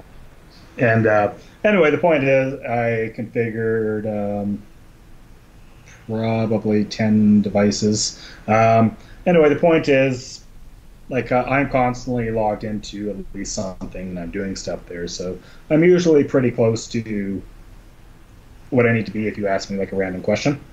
But uh, if you're a guy who's like, okay, I did CCNP and now I'm working on Linux for a year and then I'm working on Microsoft and you never actually tell logged onto a Cisco switch uh, after that point and you're going to have a hard time keeping up all the that requisite skill because you're unless you're have a very rigid labbing routine there where you're like constantly like uh, making sure you're accurate on a certification whatnot. Because if you have, I ask you like say, hey, what's fstat in Linux because you're Linux Plus, mm-hmm. then point against you even if there's no Linux at all in the job because you said you knew Linux, you said you were Linux Plus, and uh, now uh, like I'm easy able to do that there. So the example I like to say is if you like to, uh, if you put like I know Python on your resume, that's great, but be uh, prepared if I ask you to write you a simple or write me a simple script or something on the spot, or if I ask you what Netmiko is. Mm. No, I like that. So, guys, listen to this when you're writing your resumes. Make sure everything you put on there you can defend. You know, um, if you got a cert that maybe is about to expire and you haven't messed with that technology at all, either learn up on it again or just take it off because if you encounter uh, Don here, he's going to tear you up. not just me. There are other people. so, um, I'm not a bad guy. So I have, I have a quick question here because I, I kind of want to get a succinct, um, just idea of how to get to where you are. Because like right now, you, I, I can barely sum up all that you do and put it into one job title. But I'm just going to try. I'm going to say like you're kind of a, a network DevOps cloud guru. Is that is it? Would that be accurate? Probably like them so. well, we'll start there. Um, what would someone? I think maybe the way to explain what I am is maybe just talk about my journey for a bit. Oh, sure, yeah. Let's let's um. How did how did you become you? And that that should probably answer my question because my question was going to be, what certifications would I need to attain to be at your level? So, I mean, my story is kind of a comp or a I don't know if it's complicated, but it's uh, probably a bit more unique. Uh, I was actually a carpenter. Uh, we're on track to be a carpenter uh, for the family business. Uh, back in the day. And uh, basically, what happened is my dad was one of the first people to see the benefits of um, online business in '95 or so, and he basically made this website and um, the uh, you know it's our e-commerce. And uh, one day, the webmaster comes in and to our store holding a floppy disk and says hey, pay me X amount of money or I'll destroy your website kind of thing. And, uh, you know, this is back when a website could fit on a floppy disk. And also when floppy disk were a thing. yeah, um, explain to those. It's not the save icon. it's it's uh, it held about 1.44 megs. um, so anyway, uh, long story short, that guy got ran out of town because my dad it was a small town. Someone said, "Is your dad Bezos?" Dad... uh, I wish you wouldn't be having this call with me right now. yeah, I'd be charging you. That's for sure. Uh, uh, but um, so anyway, my dad uh, walked in and threw an HTML book at me and said, "Learn it." Uh, so I'm like, "Okay, what the hell is this?" Um, and uh, so I ended up having to take over the website stuff. Um, speaking modestly, there, I was probably a terrible web designer if I think back on it, but everyone was terrible back then. Um, and uh, so anyway, uh, I did that, and then eventually I had to become uh, the technologist for the family business because we were a carpentry shop and we did uh, Scottish heritage. So what we did is we would like engrave like your clan history or whatnot on like a decanter set and sandblasted. It was actually a wow. nice product for the time, but and uh, so like I helped uh, like figure out like the laser software and uh, the uh, digitizer software for the embroidery and um, uh, all that kind of technical stuff and an industry that your listeners probably don't care too much about. Someone uh, over there is like, "Yeah, woodworking, yes, all right." yeah. Uh, anyway, um, uh, that was that for a bit. I did some like A plus level like computer repair stuff, and uh, for me, like Netgear was the best router ever because uh, I knew where all the buttons were. And um, so uh, basically, at high school, one day I forgot my lunch, and uh, a college uh, was doing a presentation and they had free pizza. I'm like, okay, I'll listen to you. and that happened to be a Cisco course. And uh, so, long story short, I went to college for uh, um, a certificate program for about a year. And then I won a scholarship to, uh, not a scholarship, um, an internship, practicum, uh, practicum to uh, Health Canada for their network team. Wow. Um, because uh, I did good grades and stuff, and I talked the JIT good. And uh, but uh, the um, Health Canada couldn't keep me on because uh, after the term because um, I didn't have a full bachelor's degree, and government is one of the sticking points there where they're very particular on like if you have a degree or not, or at least they were at the time. And around that time, DeVry phoned me and and said, "Hey Don, if you move to Calgary." Um, will give you a scholarship because of your you know CCNA and uh, uh, your grades and stuff. I'm like, okay, I got nothing else going on, so I moved from Vancouver to Calgary. And for those of us uh, not familiar with Canada, what, what's the distance on that? Uh, that would be about a 12 hour oh, drive. That's, that's pretty far. How old yeah. were you at the time? Uh, um, that was about eight, 18. Yeah, 18. Okay. Uh, so uh, about 19. And uh, so anyway, I went to DeVry and found out that DeVry was just fantastic, man, fantastic. it was. Uh, so anyway, I dropped out of DeVry. uh, I had the um, well, basically DeVry was a little bit uh, unfair because um, I already was an experienced CCNA at that point, and uh, I was going into a like a first run network program there, and around about the time they asked me if um, I could help them build their uh, voice labs uh, for the voice upcoming voice course, but they wouldn't give me credit for uh, the course afterwards. I said, okay, what? I'm uh, I'm done here. So um, I dropped out, but at the time I was working for um, Shaw, which is um, kind of like a Comcast, like a cable Mm. company, and uh, it's actually exactly like Comcast. They follow the model pretty closely, and um, they. Uh, so anyway, I did tech support for about a year, and um, I did probably fifty thousand calls in that year. Oh my gosh. Oh, n- nothing So makes me I- want to study more than taking that many tech support calls. Oh yeah, I've talked to like I've talked. You cannot imagine the stupid. Um, like, uh, you know when you or maybe I'm dating myself here, but uh, like I remember when I first read the A plus book, like uh, God knows when, uh, 2006 maybe. Well, I was Um, 2009, so I wasn't too far past you.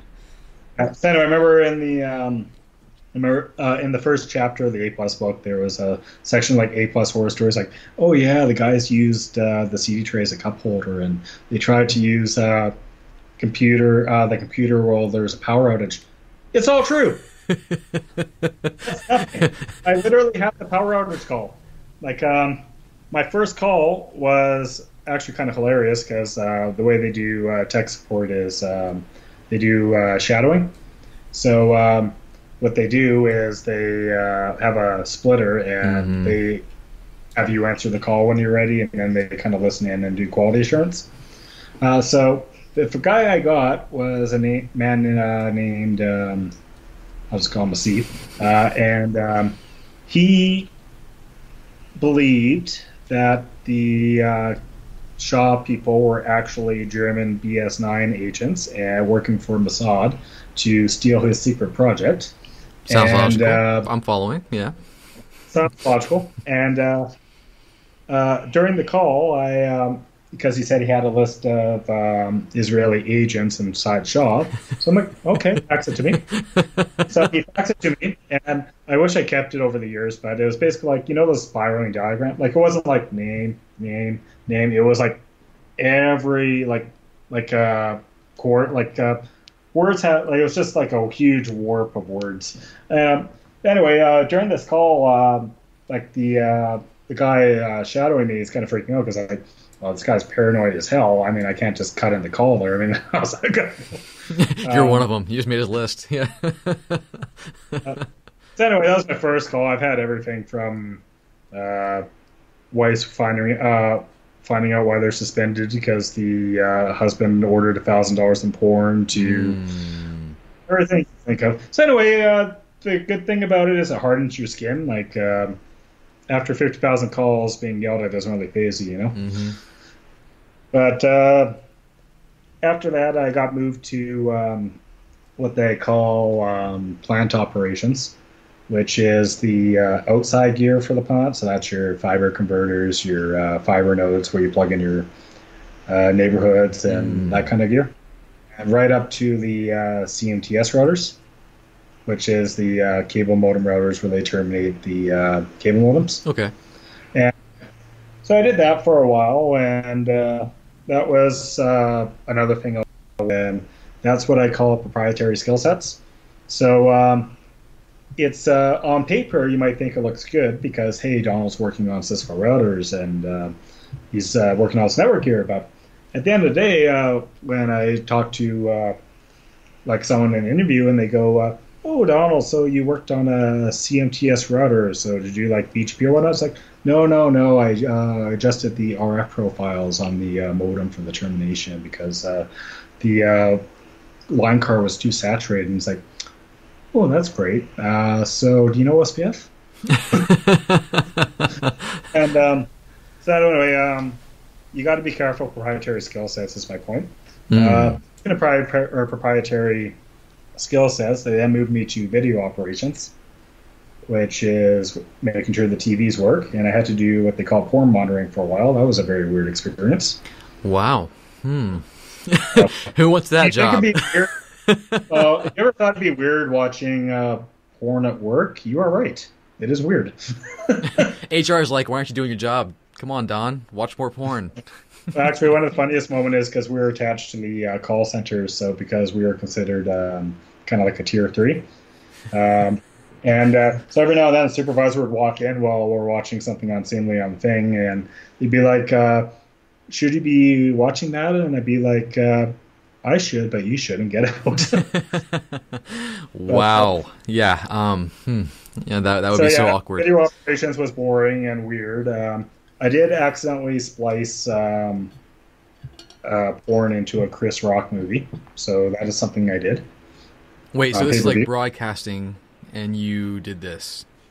Yeah. So there's something called substitutions, which is um, when you buy ad space, uh, you basically pay for, like, uh, say Comcast, for example, to show your uh, advertisement on so many allotments and whatnot, right? Mm-hmm. So uh, what they do is um, they uh, cut out the advertisements when there's an ad segment and replace it with other channels that they meet their allotments. So like when the NFL Super Bowl comes out, you guys get all your awesome commercials of like, oh look at the funniest commercials all year. This is amazing. In Canada, we have four commercials. We usually repeat it. We have a Tim Hortons commercial. Timmy's. Yeah, we usually have like a Canadian Tire, some other like oh Canada's so great, and then um, and uh, one other one, uh, maybe like Tide or something. Who cares? But uh, the point is that they cut out the really cool Super Bowl ads that everyone's all excited to watch, and they put them with the, usually the same four commercials because Canada's kind of a cheap country that way, and uh, they're not paying uh, Super Bowl money for commercials, you know. but um, so anyway, what happened was um, we were working for a new tool, and um, they uh, forgot to tell me to check um, select what spectrum to change, and when you do that, it picks the highest spectrum. What's the highest channels on cable usually? usually adult channels. So uh, ah. basically, and but uh, fortunately, I'm not the worst offenders. There's been some uh, people who put porn on hockey games and Teletubbies and. Oh my goodness! Wow. Okay. So, uh, be careful when you watch your uh, let your kids watch TV. Uh, maybe pre-recorded. I don't know. Good. Yeah. but, just just uh, go unplug. Just go watch Netflix. That's all you got to do. Yeah, that's uh. So anyway, um, from there, um, I kind of got um, uh I got into a situation at Shaw where um, because uh, there's so much politics in ISPs, um, uh, like at this point I was a CCNP and I was uh, trying CCIE exams and stuff like that. I had experience, but I could never get on the network team. And basically, the reason why was politics because I was a good worker in my current department, and my uh, if they let me leave that department, then you know the work goes down. And so basically, what you find in ISPs is that the good people basically stick around till they quit, and the uh, other people they just kind of fall upwards uh, because uh, you know no one really cares, so they move on, right? Interesting. So the the, the moral of the story is um, learn a lot, but don't work too hard. Yeah, pretty much. For ISP environments, anyway. Uh, so anyway, um, I uh, quit and ended up working uh, I took an offer at a competitive uh, or a competitor uh, ISP, uh, and I became a network architect basically. And I helped uh, them roll out 3G uh, when it was coming out across uh, Alberta and BC, two provinces. Goodness, and, wow! And that was a fun project. That was, um, I think it was like 1,500 nodes. Um, it was um, Juniper uh, EX switches to terminate the uh, Huawei mobile equipment, and then uh, we connected it to either Cisco or Alcatel. And that was full MPLS, VPLS. Uh, we terminated on a big uh, Juniper T router, which was like the biggest of its time, kind at the time.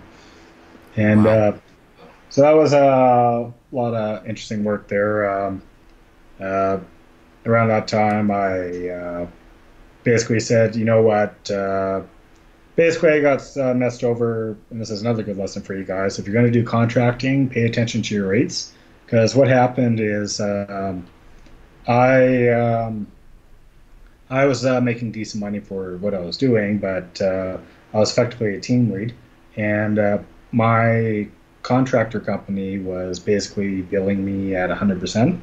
So that means if I was billing or fifty dollars an hour, they were billing fifty dollars an hour. So basically, the company was getting a hundred dollar bill for an hour.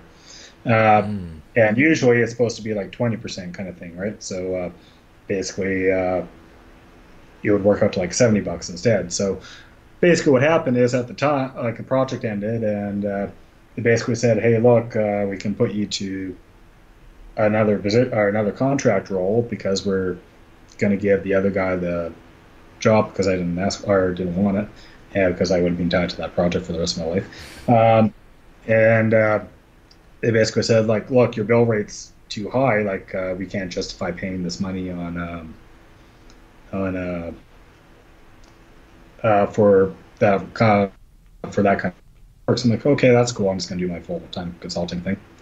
Uh, but first, uh, before I continue, I have to ex- uh, tell you a funny hiring story where it goes wrong. So uh, we needed a new person on my team, and uh, well, not my team adjacently, but um, basically uh, a team that does more of the network operations Mhm. and the network builds. And um, so uh, we went to uh, my boss or the director and basically said we need a guy. And uh, the director we called the voice of doom because he never really spoke up, and he just kind of when he heard his voice, it was like usually. Uh, he was uh, insanely technical in the ISP space. So we would just tear you apart in meetings. Uh, uh, he's also a very trial by fire guy. So um, this guy came, this guy came in and uh, he um, basically said, "Oh yeah, I'm an Alcatel-Lucent guy. Oh yeah, I'm a CCNP." And my director's like, "Cool." And like I wasn't in the interview or anything like that, so it was like, uh, so I come in uh, next day or so, and the guy's starting, and uh, coffee in hand with the other guy, and like, "Oh, you're our Alcatel uh, expert." Blank look on his face. Uh, it's like, "Oh, okay, that's a weird reaction." Um, so uh, at ISPs, especially, especially for contracting roles, uh, there's usually no cross training at all. There's uh, they're basically hiring you for your skill. So uh, oh, weird. basically, yeah. So there's no like uh, we're going to train you for six months. It's uh, when you're a contractor, it's like here's uh, your token to log onto the network. Let us show you how our routers look and let's get going.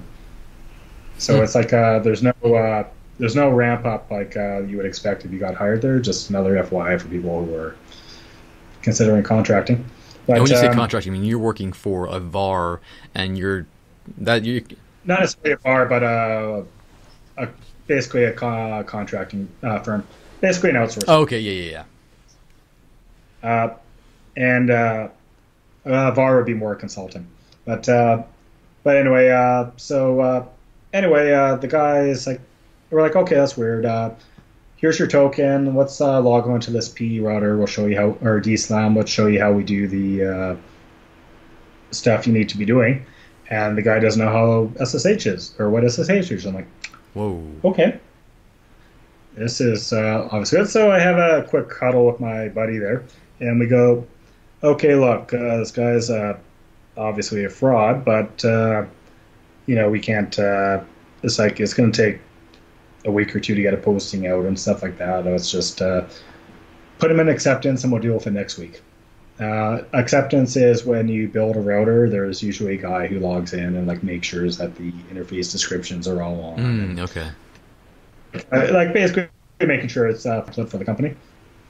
So anyway, most people do like ten a day or something. This guy was doing one, and uh, well, he had to Google how to SSH, and then he had to. yeah, yeah, exactly. anyway, um, his last day was um, uh, he um, basically he walked away to go to lunch and he forgot to lock his computer. My next lesson is always lock your computer in front of your team people, even if you're going to tie your shoes. Like, oh yeah. I've I've learned that lesson too. hmm Uh, so anyway, one of the guys there on the team, he because there's a laptop docking station kind of thing. He um, uh, can't remember the command control down or whatever, but he inverted the monitor. Oh yeah, yeah. And um, so um, anyway, the guy comes back and he's confused, and he um, he uh, takes the um, oh no. I got a prop for this one. So Oh, we got a prop. takes- All right. he- yeah, he uh, takes the laptop out of the docking station, and he turns like this, and starts like typing away. No Yeah. way. I'm like just sitting there in my uh, corner cubicle laughing and laughing because I think he's turning the joke on his head. Then I watch him for another 10 minutes. And he's serious. he's serious. so anyway, I phone my director and say, uh, you know, uh, but uh, when your contractor is not like uh, you go into the HR office and you're you're done, you're fired. Um, it's uh, basically we basically say, yeah, no more hours for this guy, and then you know they figure it out. It's like that guy in uh, Office Space where they uh, they stick him in the closet. Yeah. uh, uh, so anyway, uh, so anyway, uh, the guy, uh, like obviously his contracting firm tells him that you're done, kind of thing, and he uh, emails me and um, broken English because of course, and he basically says, "Donald, you have to help me. They fired me because I asked for more money." I'm just there like, "You asked for more money." anyway, that's one of my funny uh, hiring stories that I can get into. Um, but anyway, after that, I became a consultant first time or full time, and uh, it was going pretty well. Uh, but as a single person, I could basically um, I did like uh, Guru.com and Elance and that kind of Odesk, if you remember those. Mm-hmm. Yeah. Uh, I did a lot of that, and I uh, got actually a lot of good work. But uh, eventually, the uh, housing market recession hit, and um, uh, got a, a, lot of good experience. But it was becoming like, you know, I might make a couple grand uh, in January, and then I might make uh, fifty bucks until like April, kind of thing. Cause so at this uh, point, you were not working for any one company. You were just completely doing your own thing, consulting, contracting, kind of stuff. Yep. Wow. So so it's just like um, I was like, I can't do this anymore. Um, I'm um, I'm uh, just gonna take next interview that um, that um, actually there was another thing before that step is I got drunk one night, which is always a good uh, thing. And I was looking online because I was like, I need a steady job. And I um, emailed um, this guy, uh, I emailed uh, this random uh, company I found because I was typing like consulting work or something as I was drunk. And basically said, like, uh, hey, I have six uh, CCNPs. What do you got for me? and I didn't realize the company was actually based in uh, Edinburgh, in Scotland. And they're like, you probably didn't mean to uh, do this, but um, uh, uh, anyway, here's some work for you. So, so I wow. finally got work as a from a uh, from Scotland uh, through um, uh, through a random email. Figure this out to be impressed with the balls in this, right? Um, so, lesson number five: apply for jobs while you're drunk. It'll give you fake confidence, and it might turn out good. Yep.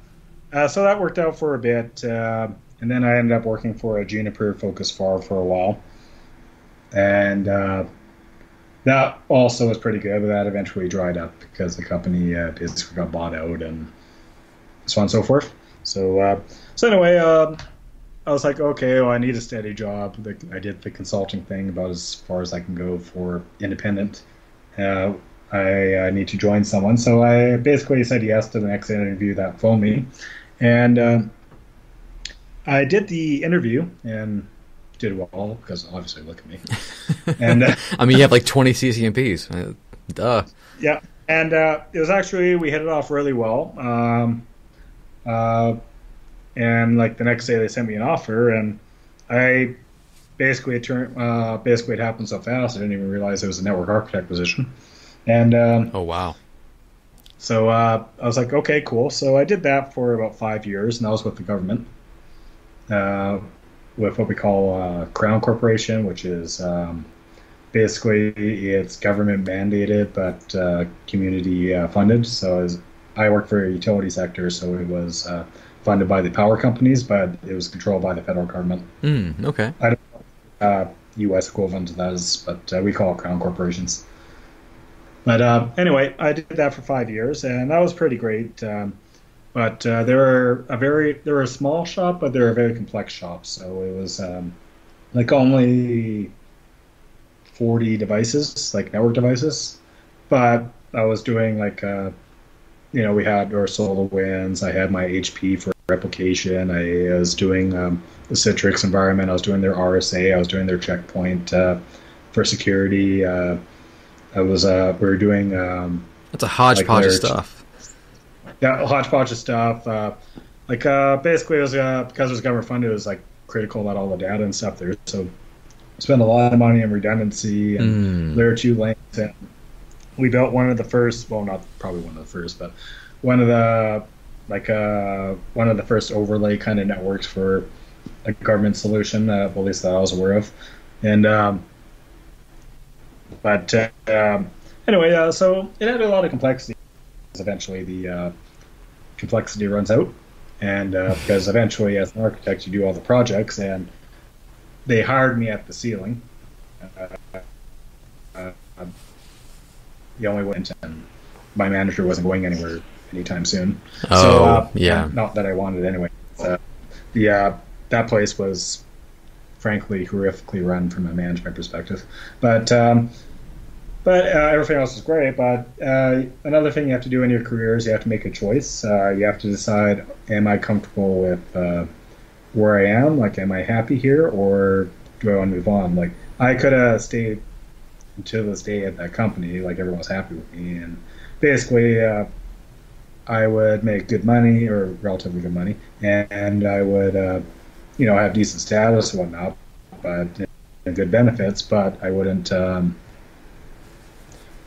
for some of that? No, you're good. No. Okay. Uh, um, um, but uh, when you ask me, hey Don, what are you working on there? I'd be like, yeah, I um, help the Windows 10 deployment. like, okay, that's cool. What else? That was well, you have to decide eventually what's valuable to your, your uh, yeah, level is. Yeah. So, because uh, basically, like, uh, I could have all the CCNPs or CCIEs I want in the world, but uh, if I'm using that to configure a VLAN once a month and uh, logging into SolarWinds to uh, tweak a timer every now and then, then eventually your resume is going to get stale because you're not justifying your position anymore, right? Yeah, and some people love that situation, but I, am scared for those people because I mean, eventually there's going to come time for a network refresh, and there's going to be something that replaces them, or they're not going to know yeah, eventually to stick around, outsourcing or uh, a shakeup or mm-hmm. uh, what have you, right? Like.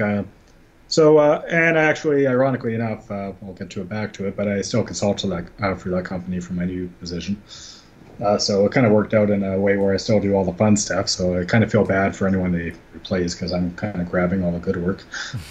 but uh, but um, so anyway, uh, I uh, in one of our more complex projects, we were moving data centers, and um, uh, uh, we're moving our local office to a data center, and then we're having another data another data center for redundancy, and it was a large, complex project there, and uh, I worked very closely with um, a Cisco partner, and uh, the Cisco partner was quite impressed with me there, and we hit it off on a personal level. So uh, he wanted to hire me then, but basically we felt that ethically it um, probably wasn't a good idea to steal their network architect right in the middle of a move what the company itself is working. mm-hmm. Yeah, no, I, have been there before too. so, uh, so we uh, basically put a pin in it for a year, and um, basically uh, we met up again on um, just a catch up. Uh, it was, uh, it was right around the time when Firepower was coming out there because basically uh, I uh, asked the guy like, "Hey, you were mentioning uh, this Firepower is going to revolutionize." Uh, security. Uh, and it's like, and he asked me, like, why do you want to know? It's like, you know, just kind of curious. Like, uh, you looking for a job or something? It's like, oh, maybe. And so, uh, so anyway, long story short, I became a senior consultant for that Cisco VAR.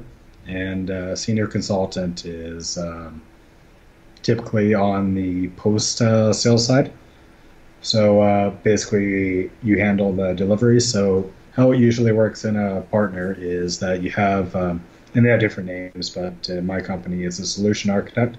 They talk to the customer and they basically build uh, the framework of what the customer is going to use. Like, hey, this is going to be like Cisco call manager, and this is going to be some like pre-sales kind of thing. Yeah, pre-sales mm-hmm. exactly. And uh, and then the they hand it off to me, and then that uh, it'd be my job to decide. Okay, well, we need five VLANs for this, and this is going to be the IP scheme, and here's the actual firewall. So I would actually handle the implementation side.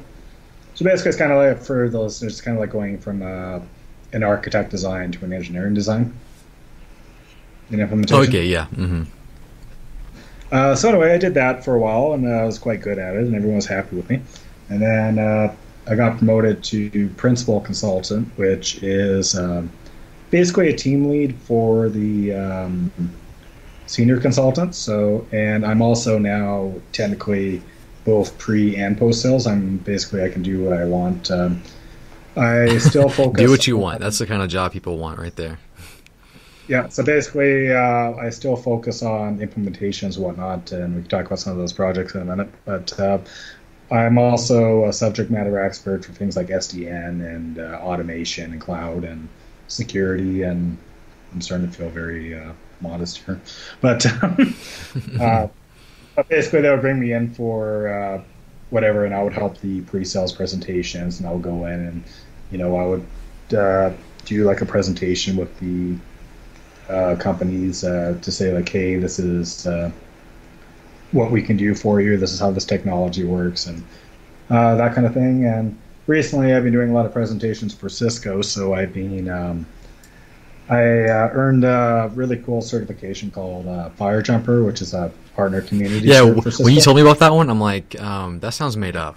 I, I don't believe you. yeah. Uh, it's uh, from the SourceFire days when they uh, acquired Firepower, but um, basically what it is is uh, you um, what do I try and tell you?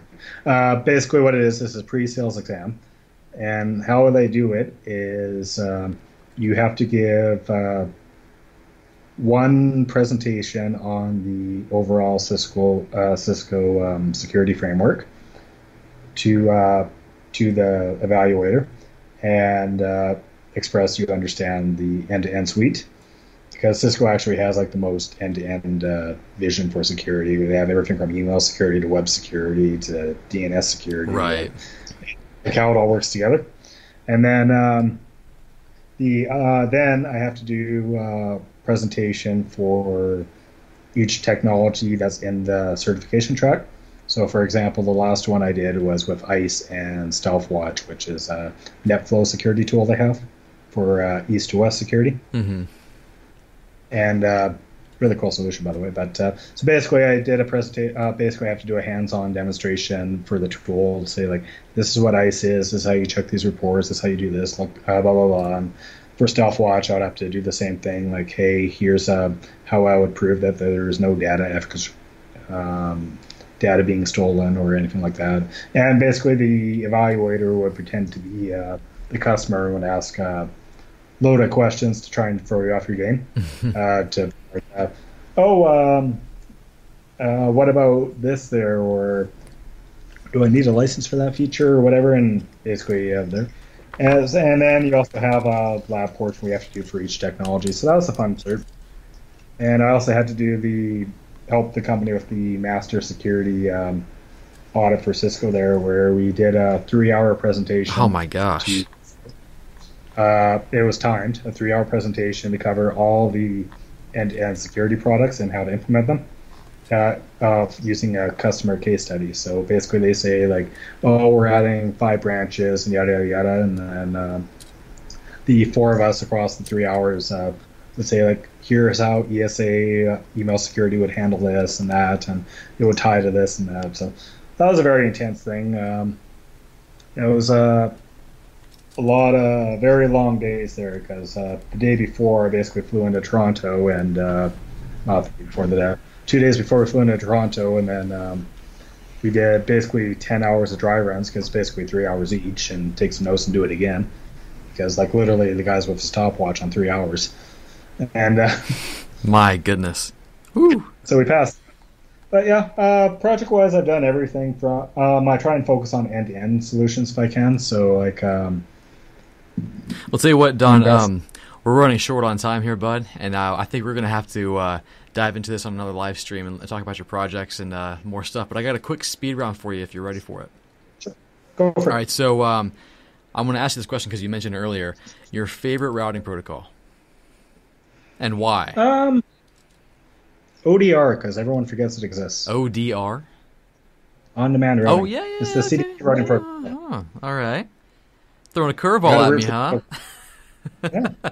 all right. Um, first certification you would recommend someone get after CCNA.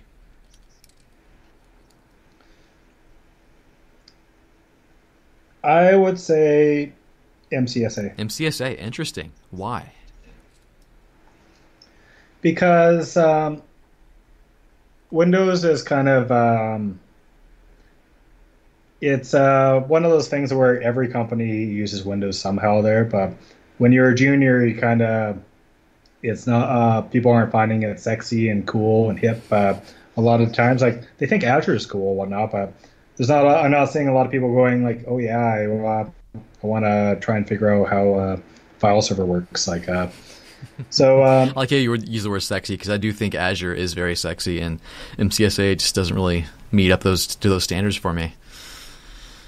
Yeah, so it's um, it's worth it because it's for two reasons. One, it helps you under talk to the server teams uh, so you can better understand each other.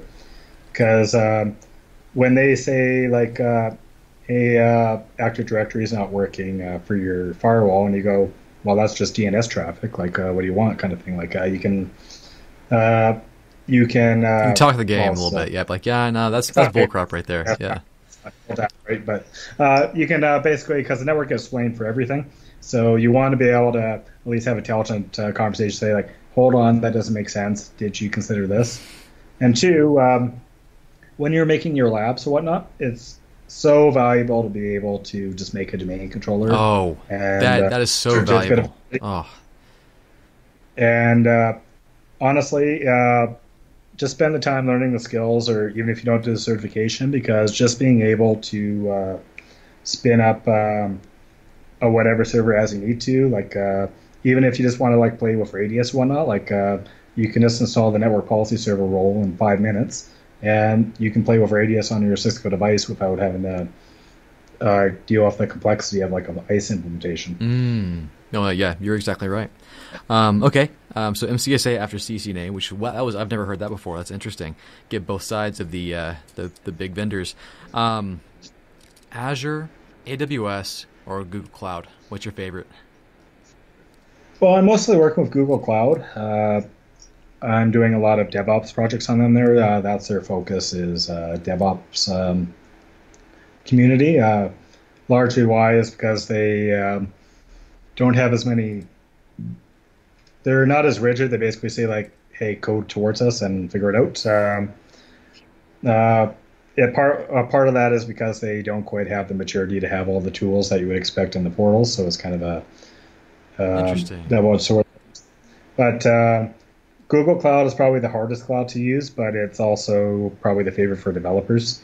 Um, I'm doing a lot with Google Cloud. We could talk about when we have more time. Uh, I like Azure for infrastructure. Uh, it makes a lot of sense for a lot of companies, especially if they have an enterprise agreement. Uh, enterprise agreement, if you if viewers don't know, is a licensing agreement. You have a Microsoft when you're a big company, comp- or a big uh, when you're a big company and you have a contract with Microsoft that basically says, "Hey, I can use these products for free." Mhm. And typically, with an EA, you can negotiate like a 200 grand a year agreement for Azure for your costs, and uh, so it makes it very, very easy uh, for people to say, "Hey, you know what? We're going to extend to there." Plus Azure, like Active Directory and all those kind of features. Like it's very easy to hop to Azure when you're primarily Windows shop. Which is most people, most companies. Yeah, which most people.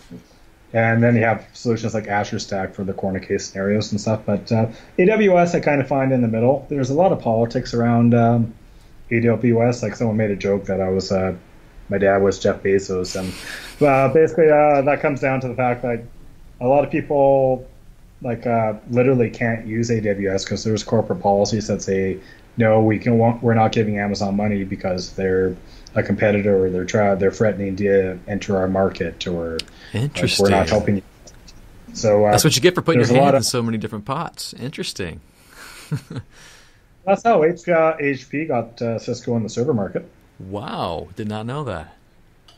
Yeah, basically what happened is they were friends back in the day, and uh, basically uh, Cisco was like, "Hey, we have switches," and HP was like, "Hey, we have servers. Let's be friends." And then one day, uh, Cisco walks to the play, uh, playground and sees HP uh, playing with a Procurve switch, and like, "Hey, we got switches. Isn't this cool?" And like Cisco's like, "But we're switches." and uh, hey, we got UCS. yeah, yeah, and next thing you know, uh, HP comes to the play playground and goes, "See Cisco playing with the servers, like, "Oh, we have a UCS there," and HP kicks sand in Cisco's face and said, I'm going home. okay, so Google Cloud, interesting. Azure sounds like that's your second, at least for infrastructure, and Google Cloud for um, DevOps. And AWS is kind of the uh, wicked stepchild. Um, yeah, it works. man. there's nothing wrong with AWS. Um, if you're a junior, what I'd recommend is um, try not to pick cloud. Like, uh, you shouldn't be just aiming for cloud like without any work experience. Um, what you should be doing, and uh, this is the same thing with like wireless and phones and that kind of stuff, is work for your company, find out what they are using, and go from there. Because what's going to happen is uh, if you uh, get your AWS certification, and I'm an Azure shop, that's great. I don't care. Mm-hmm. Uh, um, if uh, likewise, if you're like uh, you go ahead and get your CCNP wireless because it's really cool, and they go, "That's great. I'm in the Aruba shop." Uh, there's uh, not enough overlap there for you to make sense of um, how Aruba does things because they're too different, even though they do the same things. And sim- it's similar cloud. They they all achieve different things, but they do it in different ways and different focuses. Oh. I love your saying because you're you're you're backing me up. I've been saying this for a long time. I said people always ask, "What certification should I go for?" I'm like, man, just get into a company and whatever they value, whatever they're using, go for that because you're gonna you're gonna land so well because you can actually back up your certification with experience. Um, other than that, um, it's gonna be kind of uh, useless. Just, I know that point a little bit is um, this uh, the upcoming years is uh, and we'll talk about this uh, next time probably a bit more detail is uh, multi cloud is becoming um, a very uh, real fad where companies don't just want AWS or Azure; they want both of them for redundancy. And Whoa. what's going to eventually happen is um, you're going to get a bit, effectively a stock market in um, for uh, instances because if you have a DevOps playbook that has your app running in a Kubernetes container, you don't care oh, what your platform. That is. is interesting. That that's a whole so video that, right there, man. Uh, and then, uh, if you want another teaser, now imagine what if uh, for this month, Azure says, by the way, this instance is going to cost you 10 cents less per minute. Mm. That and you're or, and you're in the other cloud. You can make a stock market of this and say, okay, we're watching the price of this. We're going to move that to Azure for this day, and then when uh, AWS uh, corrects its pricing, we're going to move back. That is very very interesting. Um, yeah, that's uh, where you get into like cloud automation and it's kind of the tools that Cisco offers with like Cloud Center. Yeah, well, I that it's it's cool to see like Cisco have those um, uh, cloud agnostic tools, and then you see like I, I, mean I know Azure and AWS both have their monitoring solutions where you can monitor AWS with Azure and you can monitor Azure with AWS and you can move stuff back and forth. Like they're all very friendly, and it's that's going to be very interesting. You can even extend ACI into the cloud now, and you can do the same thing with VMware NSX and stuff. It's uh, it's uh, fast becoming like a cell phone model uh, or game there, where you don't really like you just expect the cell phone to have the feature you want. You just kind of pick what makes sense to your time or what your ecosystem you're tied wow. into. Just, just imagining like multi-tier apps, like your your front end's going to be in Azure, your back end's going to be in AWS, and like that's that's that's crazy. I'm actually doing exactly that. I'm doing a migration from um, AWS to Google Cloud for a client, and basically what's going to happen is I'm going to migrate the application to the new framework, and uh, then the backend stuff is going to remain in AWS to report it over. So that's wild. My goodness, that is too cool. All right, so last question, and then I'll let you uh, have a great evening. This is probably the most important question. Um, and with you being in Canada, I'm not sure how it's going to come across. Coffee or is it about Trudeau? I will bash. No, no, no, no, no. Coffee or tea? Well, I am Scottish, so tea. Well, that's the end of the live stream. Sorry to end on a negative note, guys. Um, no, it's okay. We can be I do friends. appreciate a coffee, especially if there's Bailey's in it. Um, I did actually go to Seattle or um, uh, the Starbucks in Seattle to get in and bought a coffee maker, so I, I try. well, good. Well, we'll have to work on that. Maybe on the next live stream, um, we'll do a, a, kind of a coffee tea tasting thing. That might be kind of fun. Um, cause I, I, I'll just agree to go with oh, bourbon. yeah, maybe um, maybe we'll just go with that too as a chaser. I don't know. Uh, but Don, thank you so much for joining us on the live stream. Um, you're just a wealth of knowledge. I feel like we just could sit here and talk for probably days and days and days because you've done so much. But thanks again for uh, giving your expertise. And guys, if you have any questions, um, just jump into my Discord. Uh, Don is there all the time and he's super helpful and i love the way don by the way you give back to the community like you're always on reddit i swear you're everywhere just helping newbies out um, being patient with them Always watching I'm Santa Claus. huh I'm like Santa Claus. I'm always watching. And the most creepy way you could say that, that is true. Um, um, anyways, you can find him on my Discord. You'll see his name is like meow, meow, meow, meow, meow, meow, something, something, and he'll be saying more Cisco constantly. Um, anyways, guys, that's about it. Uh, we'll catch you guys probably sometime later, and if not, in the Discord. Whew, that's it. Talk to you guys soon. Cheers.